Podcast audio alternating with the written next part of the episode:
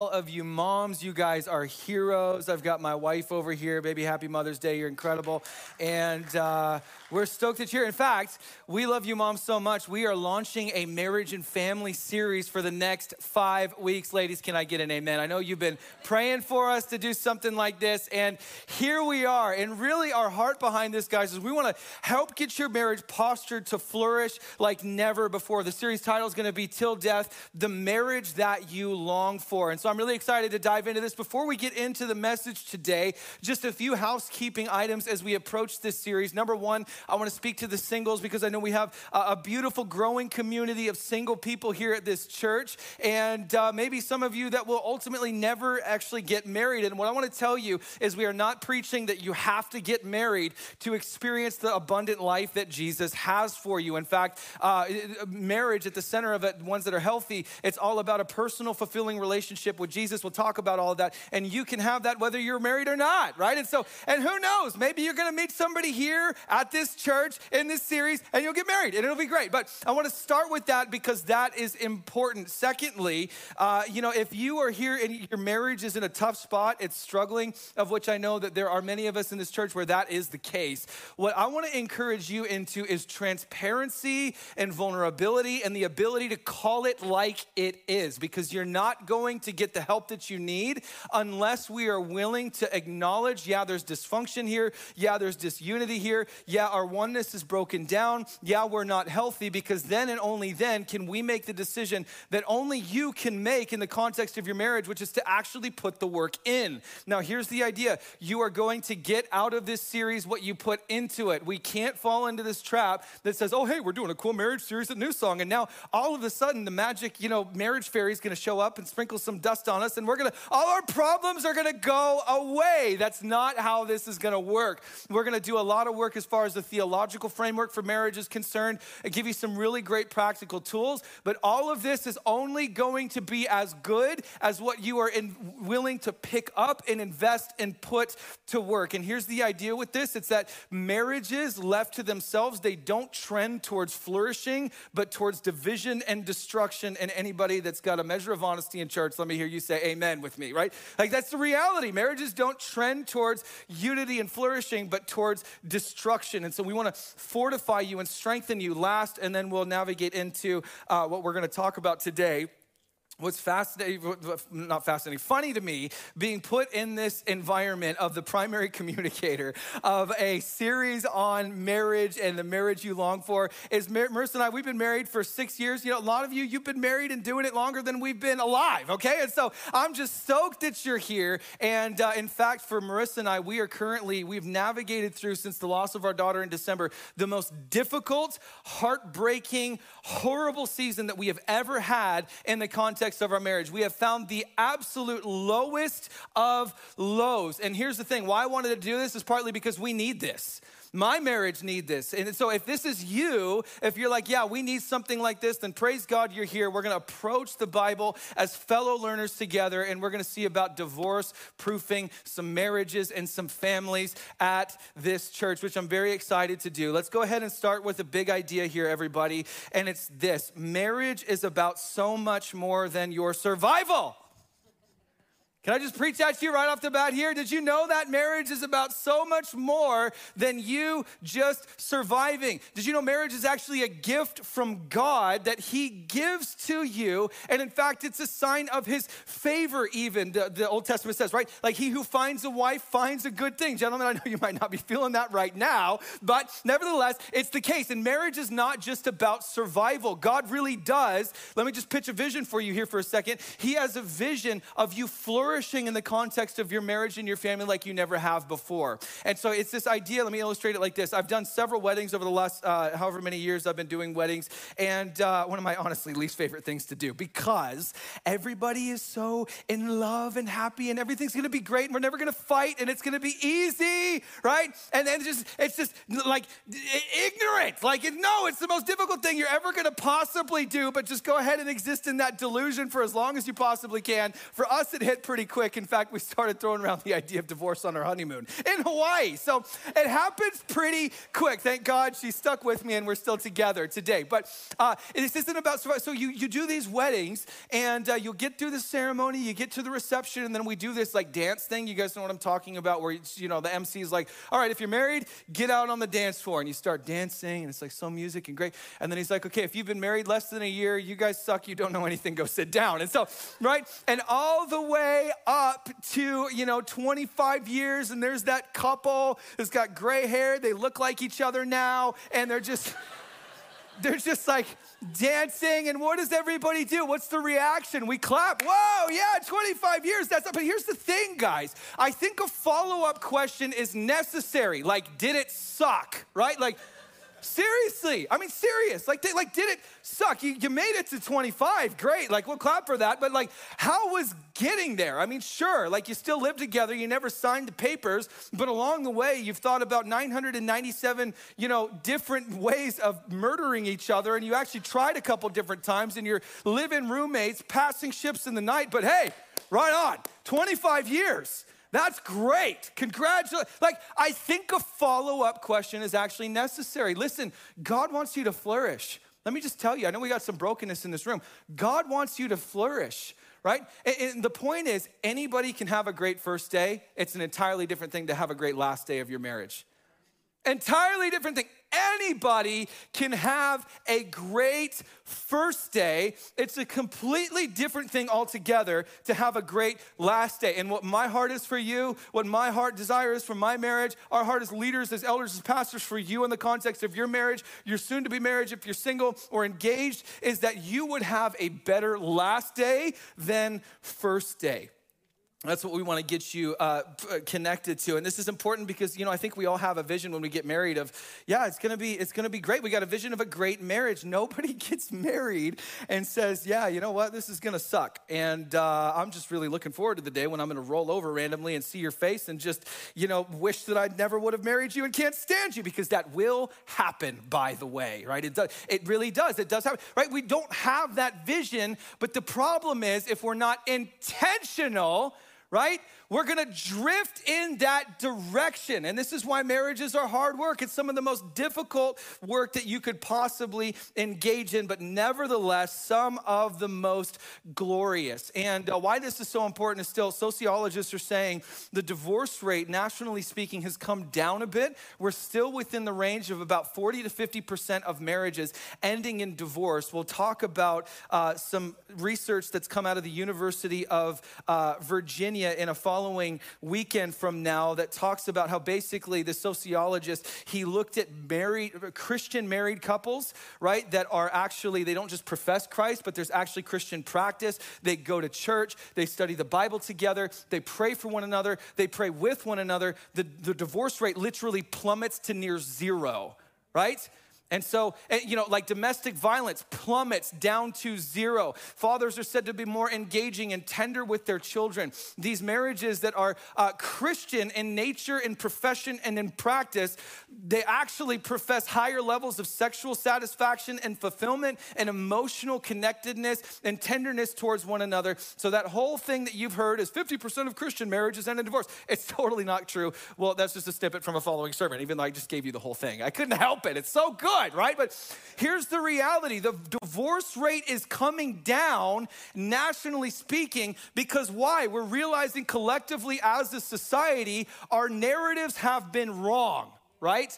Like this has turns out divorce is hell, turns out hookup culture is hell, and it doesn't actually fulfill you. It doesn't bless and build up. It breaks down, hurts, harms, and destroys.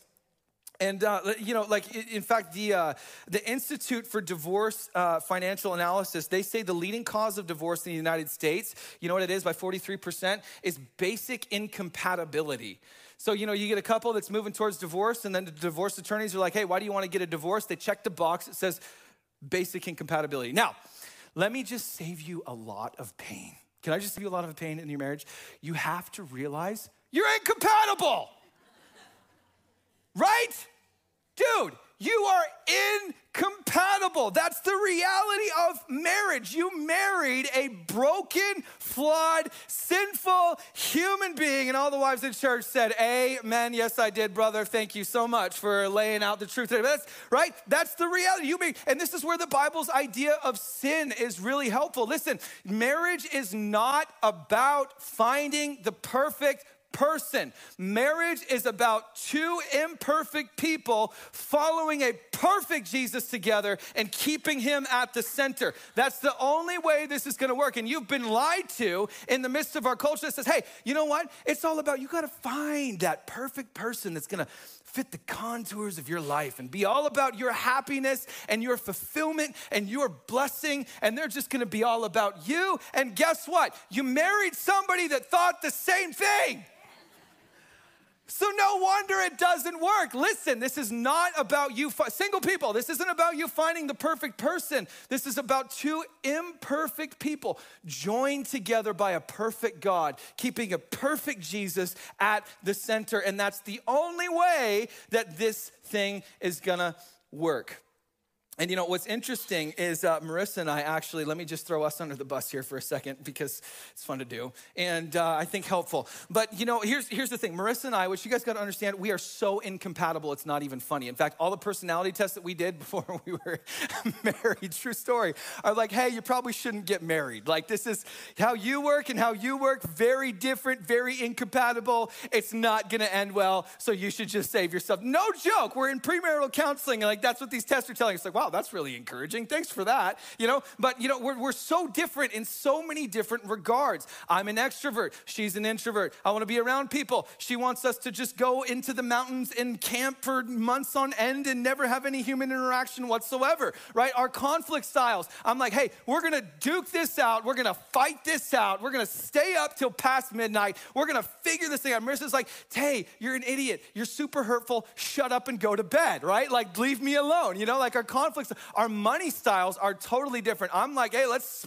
spend it all, baby. Money's growing on trees in this family. And it's not. And then she's like, she's Dutch, so very different. And so we are so different, guys. But here's the point. Let me just tell you this I love my wife so she is my best friend. She really is. Like we're navigating through the most difficult thing a family can navigate through right now, the loss of a child. And I've never had more love for her than I do right now. Why? It's not because we're compatible, it's because Jesus has the center. The most important relationship in my life and my marriage isn't my relationship with Jesus, it's my relationship with Jesus. It's not, it's not Marissa's relationship with me. The most important relationship in the context of our marriage is our individual and together relationship with Jesus. And that's the only way this is gonna work. Listen, you married somebody that you're incompatible with. And you just have to accept because then what happens is you can realize that your differences are not weaknesses, your differences are your strengths. And so what happens, we get in relationship with somebody that's maybe a little bit different than we are, and it gets difficult, it gets hard because it is hard. That's the whole point. And what happens is we get frustrated, and so the fantasy reel starts to kick off in our mind. Man, what would it be like to be with somebody? I'm an extrovert. What would it be like to have somebody a little bit more outgoing, a little bit more people oriented, a little bit more fun oriented? You know what you're saying? Nine times out of 10, you want somebody a little bit more like you. Think about it. Come on, we're in church. Tell the truth. You know that's the case. That's what happens. Is the fantasy reel kicks off, and then it's like, yeah, like here's my dream person. And you know what just happened? You just dreamed up yourself, bro, right? That's how much of a narcissist you are. You're like, I think I'm the perfect partner for myself. Turns out, not the case, right? Opposites, you've heard the saying, opposites attract, right? It, what we found out is opposites attract and then they attack. But by God's grace, we're still together. Your weak, your differences are not a weakness, guys. You have to realize that they're a strength, right? Because of Marissa, we haven't gone bankrupt yet. You know, like that's the real, your differences, they actually are meant to complement one another and bring you both towards reflecting the image and the glory of God more. No, no, no, no, no, no, no. Culture's lied to you. It's not a weakness.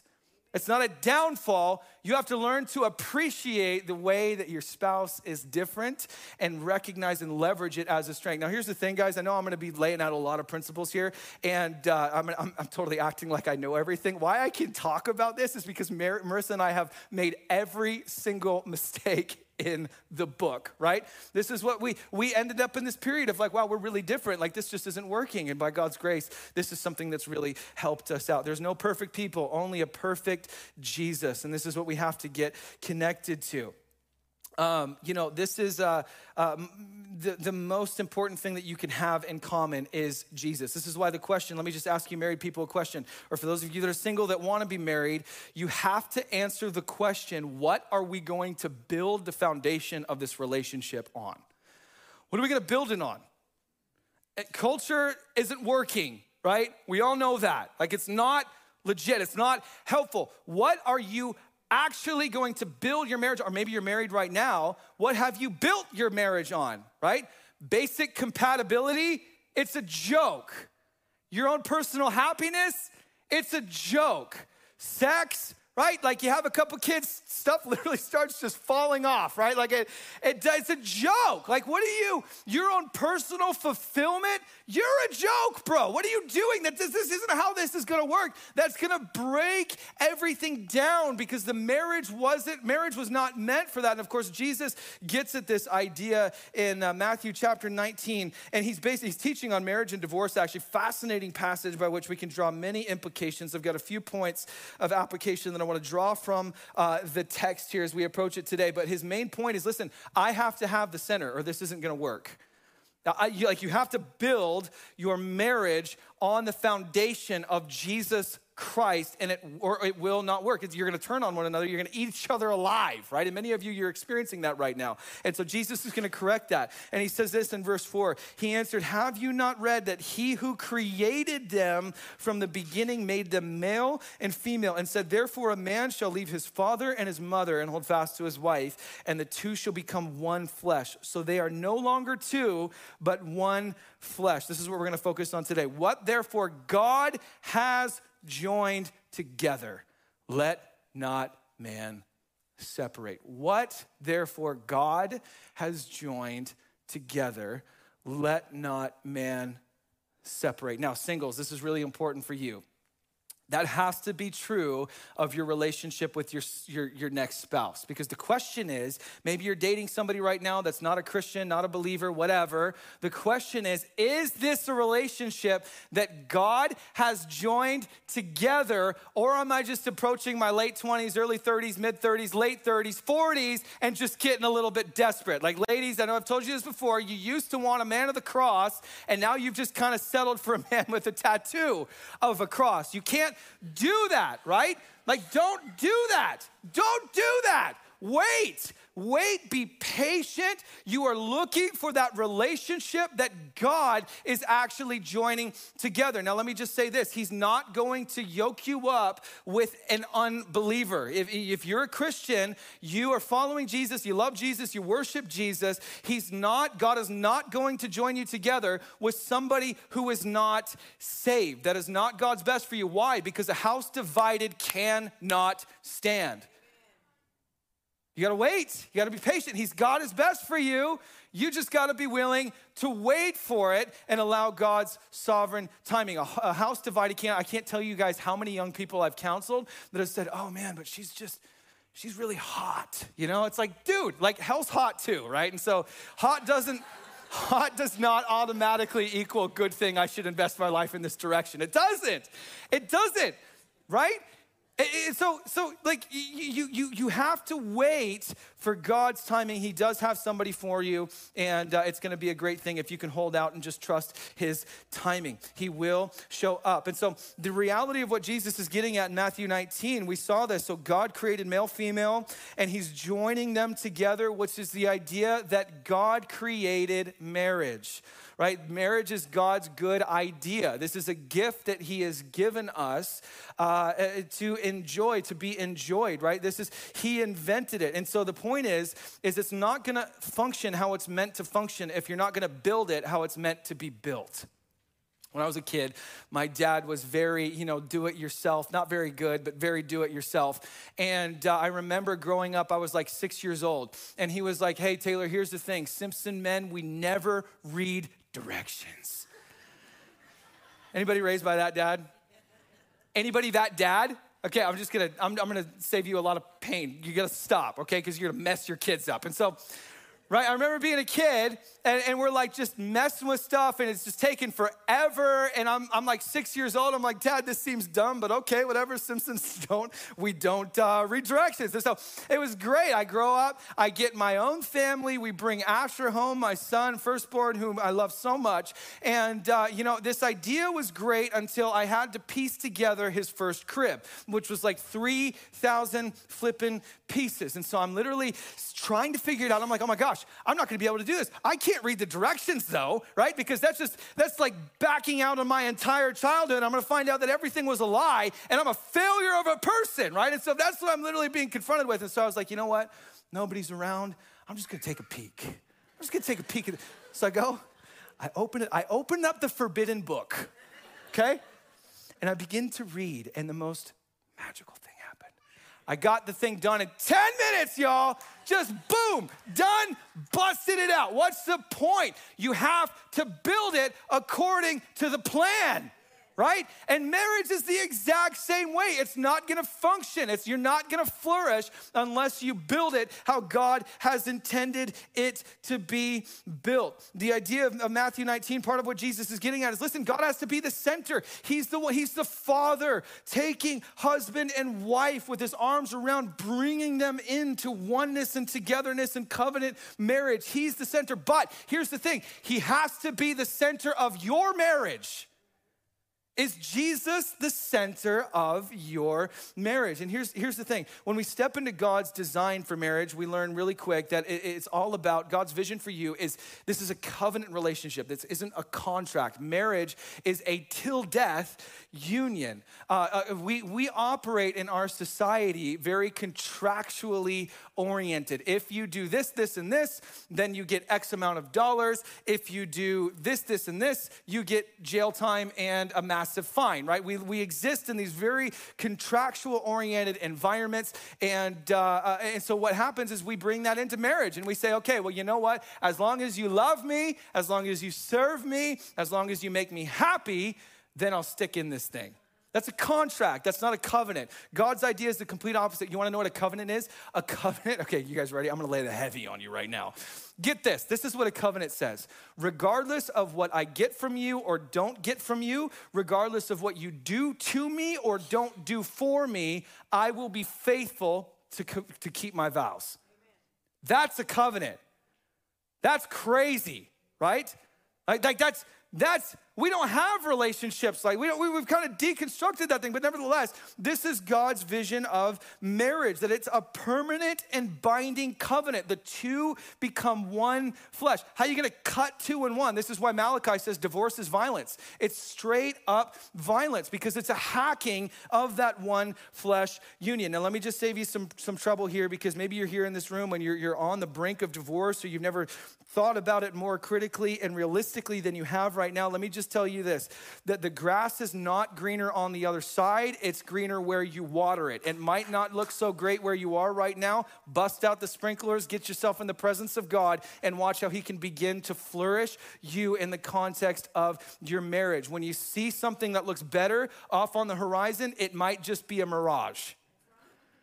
And oftentimes that's the case. And in fact, the stats on marriage and divorce and remarriage, they tell us this, right? Your first marriage, you got like 40 to 50% chance of divorce. Second marriage, you're up to 67% likelihood of divorce. The third marriage, you're just shooting the dice at that time and you're looking at 75% of that third marriage ends up failing. Why? You know, because because the only the only common factor in all three of those marriages is what? It's you, right? It's you, it's you. That's the reality. And so this is this is what we have to come to terms with that marriage isn't listen, marriage is not a window into somebody else's dysfunction. It's a mirror into your own depravity and sinfulness and proclivity towards destroying every good thing in your path.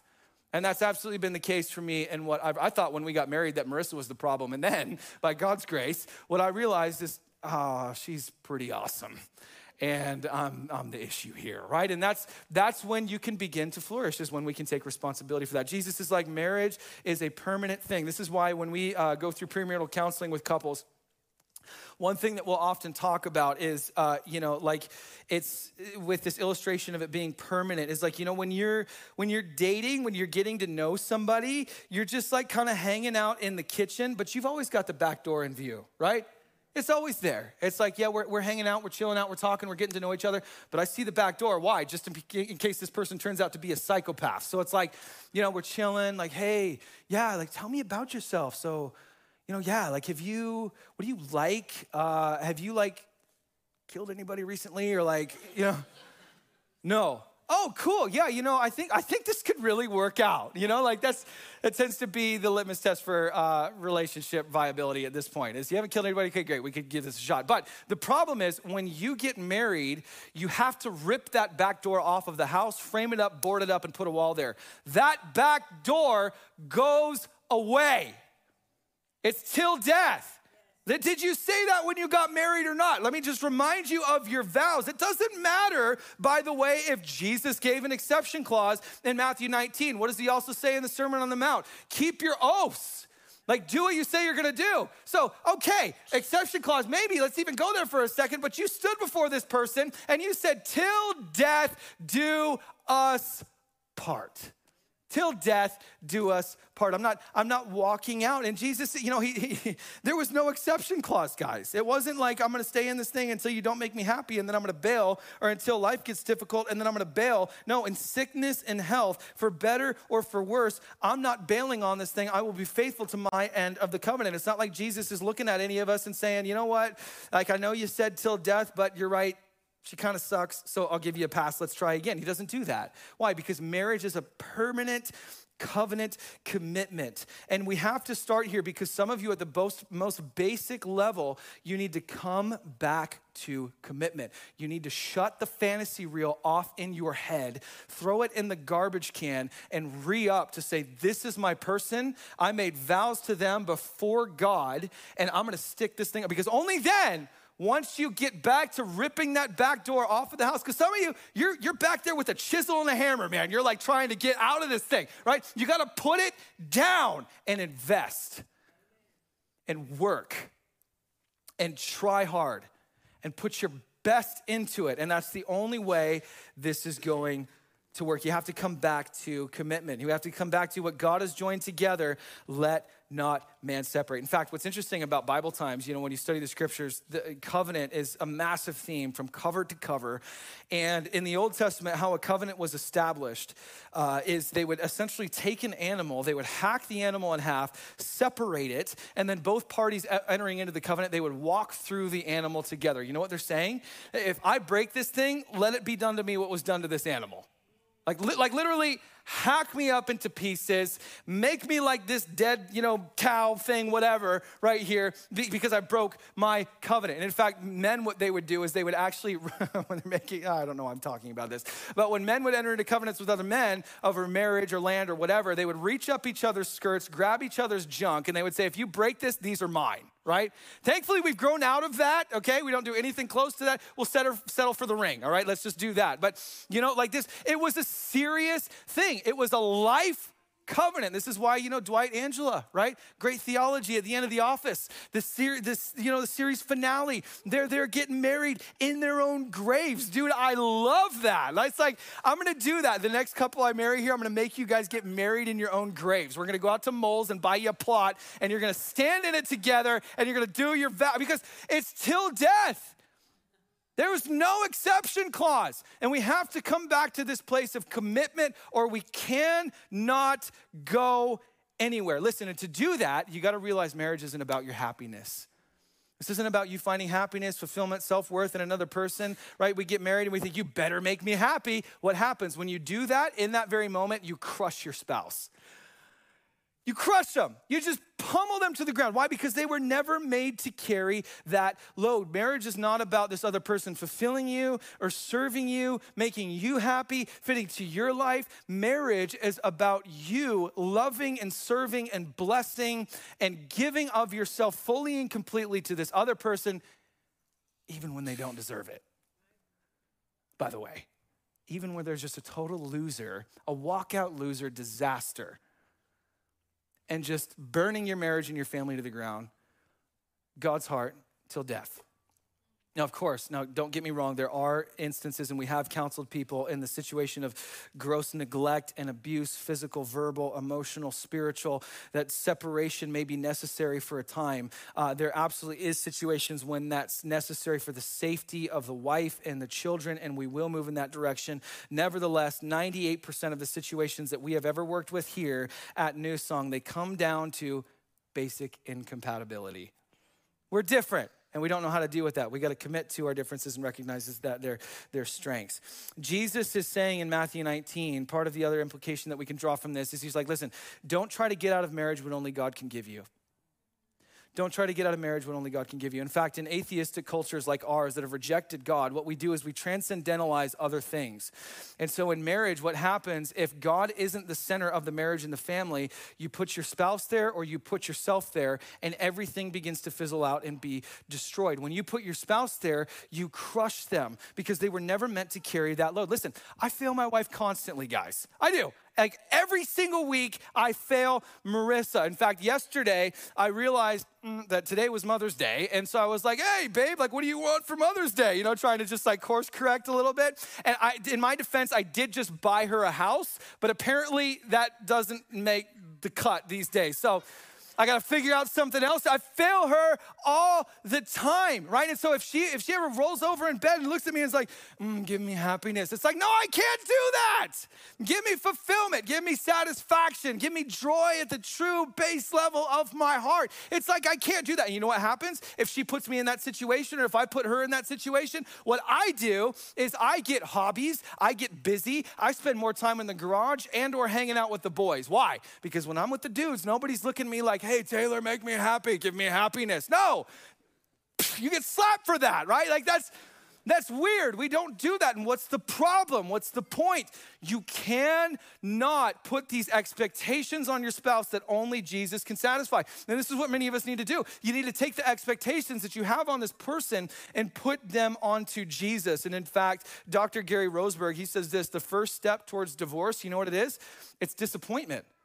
It's disappointment that, that you know i have a dream scenario. Everything's going to go great. This person's going to be perfect. We're never going to fight. It's going to be legit. We're going to have sex three times a day. It's going to be awesome you know? And, and then what happens is you get married and it's like i'm tired and i want to sleep you know? Like or whatever it is right? You, disappointment enters into the relationship. Disappointment then turns to discouragement because this isn't meeting me at the level of what i expected to get out of this relationship. Discouragement translates to distance. Now we're just ships passing in the night Distance leads to discord and then to divorce. Why? It's because you're expecting way too much out of this person. This is why one of the survival tactics of marriage, you wanna know what it is? You take your expectations of this person from all the way up here and you literally bring them all the way down to here. Literally down here all the way down there. You, you, just you just accept the fact, yep, both sinners, both imperfect. I'm not gonna ask for you what you can't give me that I can only give from Jesus, get from Jesus, and we're just gonna commit to that version, vision that we're imperfect people following a perfect Jesus and let him to work us out in the midst of our differences. The purpose of marriage, a part of it in your life, it's not to save you. That's what I'm trying to say. It's to sanctify you. It's to make you like Jesus. It's not to save you from a meaningless existence where there's a lack of purpose and joy and fulfillment and happiness. It's meant to sanctify you. In fact, Paul gets at this idea in Ephesians chapter 5, which we'll get into this chapter. There's a lot of amazing stuff here. He says in verse 25, Husbands, love your wives as Christ loved the church and gave himself up for her, that he might sanctify her, having cleansed her by the washing of the water with the word. Paul is like, listen, this is about first and foremost, it's about Jesus. It's about Jesus' relationship with the church. And the purpose of marriage is to sanctify you, it's actually to knock off the edges on your life and make you more like Jesus. Listen, the purpose of your marriage, it's to grate at you and grind you down. So if it's hard, we had some couples laughing. That's legit because they learned that, right? And so they stuck together. That's the point, right? But but so if it's hard for you right now, it's part of the point that it's working, right? It's meant to be hard, guys. It's like that, that line from that. It was if it was easy, everybody would do it. You know, like that's the reality. It's like this is meant to grate at you and to grind you down. The purpose of marriage is, is my humility. It's, it's to make me humble. It's to make me like Jesus. And this is what God uh, does. And, and, and, a great tool that He uses to actually see that happen. The purpose of marriage isn't to uh, save you, but it's to sanctify you. And this is why William Doherty he says uh, a good marriage can be brought down in two years by focusing on what you're not getting out of a relationship and how your partner fails to live up to your expectations. For many of you, again, this is this is the singular reason why stuff sucks right now. You're looking for transcendent fulfillment from an imperfect person, and this is not about any of that, right? And this is not about your fulfillment, satisfaction, and happiness. And this is why I'm going to get really controversial here for a second. This is why don't write me an email, by the way. Please do not write me an email about this. This is why I can't stand the book His Needs, Her Needs, right? Because what it does is that the base operational paradigm for the book is that you have needs that only your spouse can meet. So these are my needs. And, and what happens is it brings in a contractual paradigm to the marriage that says, well, you know, hey, here's the thing, Pastor, she's not fulfilling my needs, so I'm not gonna, I'm not gonna back up my end of the covenant here, right? It trains selfishness in marriages instead of training selflessness, which is what Jesus is after. And listen, you are never going to flourish in the context of your marriage if you don't learn to get those expectations for perfection off of your spouse and put them onto Jesus. Where you're never, you're never gonna be able to flourish if you keep looking at this person who is imperfect sinful, flawed, and broken, just like you are, to fulfill your deepest desires and needs, which you do have. But it's, it's only going to be satisfied in a vertical relationship with Jesus. And then the marriage begins to reflect God's glory because you individually are experiencing transcendent fulfillment as you live in relationship with the true covenant keeper. He satisfies every inner desire, need, and longing, and then your cup can begin to overflow to the other person. That's the only way this is actually gonna work. Listen, this is why. Uh, you know, this series is about your marriage with your spouse, but it's just as much about your relationship with Jesus. Did you know that? Like, uh, and I want to just kind of close out our time here talking about this. Brian, if you're in the room, you can come and make this spiritual for us and, and help this land home. But this series is it's about your marriage, but it's it's even more importantly, so about your individual relationship with Jesus in living connected to him. Uh, marriage, what it's, Paul gets at this idea in Ephesians 5 again. He's talking about marriage and he's like, listen, the, the mystery is profound of marriage and it's actually a window into a deeper reality. It's meant to put on display Jesus' covenant faithfulness to his church. This is why you can never have your marriage as an end in itself. Marriage is a window into a picture of the greatest, most beautiful reality. Listen, marriage is not about your faithfulness to your spouse, it's about Jesus' faithfulness to you in the midst of your unfaithfulness. Marriage isn't about you finding fulfillment in your spouse. It's about you leaning in and finding ultimate fulfillment and satisfaction in a real life, tangible relationship with the God of the universe. And in fact, there's this fascinating uh, book in the Old Testament. Uh, Hosea, and uh, it's it's a crazy book. You should read it. And essentially, what happens is there's this prophet. His name is Hosea, man of God. You know, like, and and what what happens is he God calls him to essentially marry a prostitute named Gomer. He's like, hey, Hosea, I know you're a great dude, and uh, I want you to go actually marry this prostitute. And he's like, wow, okay, that's crazy. So he does. He marries Gomer. As the story goes on, what happens is Gomer goes off and she sleeps around. She cheats on her husband. And even here, actually, let me just say this for those of you where adultery is in your story, in the context of your marriage, where there's a pornography addiction, which would absolutely be in that same exact category, by the way. Every time you look at porn, you're committing adultery in the eyes of Jesus. He who looks lustfully on another woman commits adultery of the heart, says Jesus in the Sermon on the Mount. So even if that is the case for you, where there is adultery, in the context of your marriage, the book of Hosea is like, even that's redeemable. Did you know that's redeemable? That there's no area of brokenness, pain, and hurt in the context of your marriage that the healing hands of Jesus Christ can't, Christ can't touch and rewrite the narrative. He can take all of you, He can take all of your story. And so, as the book of Hosea goes on, what God essentially does is He hijacks the story and He tells Hosea, keep taking her back, keep taking her back, keep taking her back. And there's this moment in the book where God's basically like, Yeah, you wanna know the whole point of this, Hosea? This is me and my people. And see, because here's, here's what happens. Married people, we do this all the time, all right? Be honest. We do this all the time. We read the book of Hosea, and then what do we say? I'm Hosea. I am Hosea. You are Gomer. You know, like, you're the faithless one. You're the disaster. You're the reason everything sucks and is so difficult. And then what Jesus does in the book of Hosea is he's like, whoa, whoa, whoa, whoa, whoa, whoa there, cowboy. Not the case.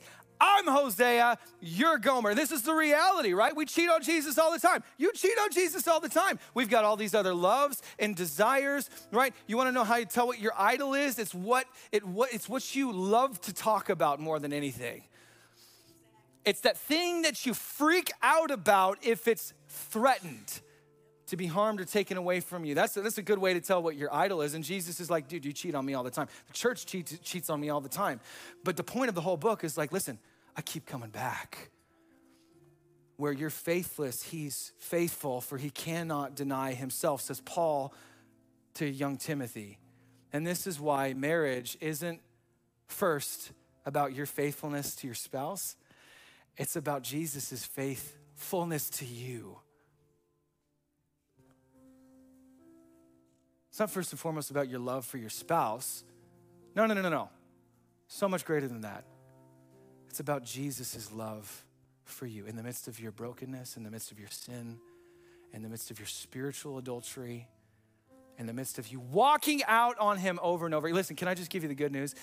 Jesus is not changing his mind about you. He is not about to walk out on you.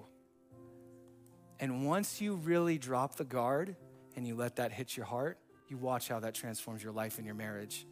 This is why we got to start with a relationship with Jesus. Because you do have these transcendent divine needs that only He can satisfy. Would you stand with me? I want to pray for us to that end. Lord, we just thank you that you are a covenant keeping God. You are so faithful, Lord. I thank you that you're faithful even when we're faithless. And Lord Jesus, we got a lot of brokenness a lot of hurt, a lot of baggage, a lot of dysfunction, a lot of pain in this room, Lord God. And we ask, Holy Spirit, that you would come with a wave of your presence. Would you do a deep work in our hearts and our lives? Lord, I thank you so much that you're taking the pressure off you're taking the pressure off and saying, no, no, no, no, listen, come back to me. Come back to my heart for you. This is where you have to live. This is where you have to stay. It's about a transcendent relationship with me, the God of the universe. And that's where you're going to experience fullness of satisfaction and fulfillment and joy. Holy Spirit, I pray that you would just cause that vision to just uh, enrapture us this week in Jesus' mighty name. And Father, I just speak life over every marriage in this room. I thank you, God, that there is nothing too impossible for you, that you love every single marriage, you love every single family, and today is a day of great, big, crazy faith that you are still God, you are still a covenant keeper, and if you're gonna keep your covenant with us, we can keep covenant with one another. And Jesus, I'm just believing that we are gonna see you do a deep and incredible work here the next five weeks as we venture into your heart and design for marriage and for family. So, God bless your people. Thank you, Jesus, for what you're going to do. In Jesus' name, all God's people said, Amen. Hey, guys, love you so much. Before you go, I just want to invite you. We're going to have a prayer team up here. If we can pray for you, if you're willing just to say, Yeah, we need a moment of transparency and vulnerability, we need some help. We would love to pray for you, lock arms with you, and believe for God's best for you. Otherwise, have a great week, everybody, and we'll see you next Sunday. Thanks for coming.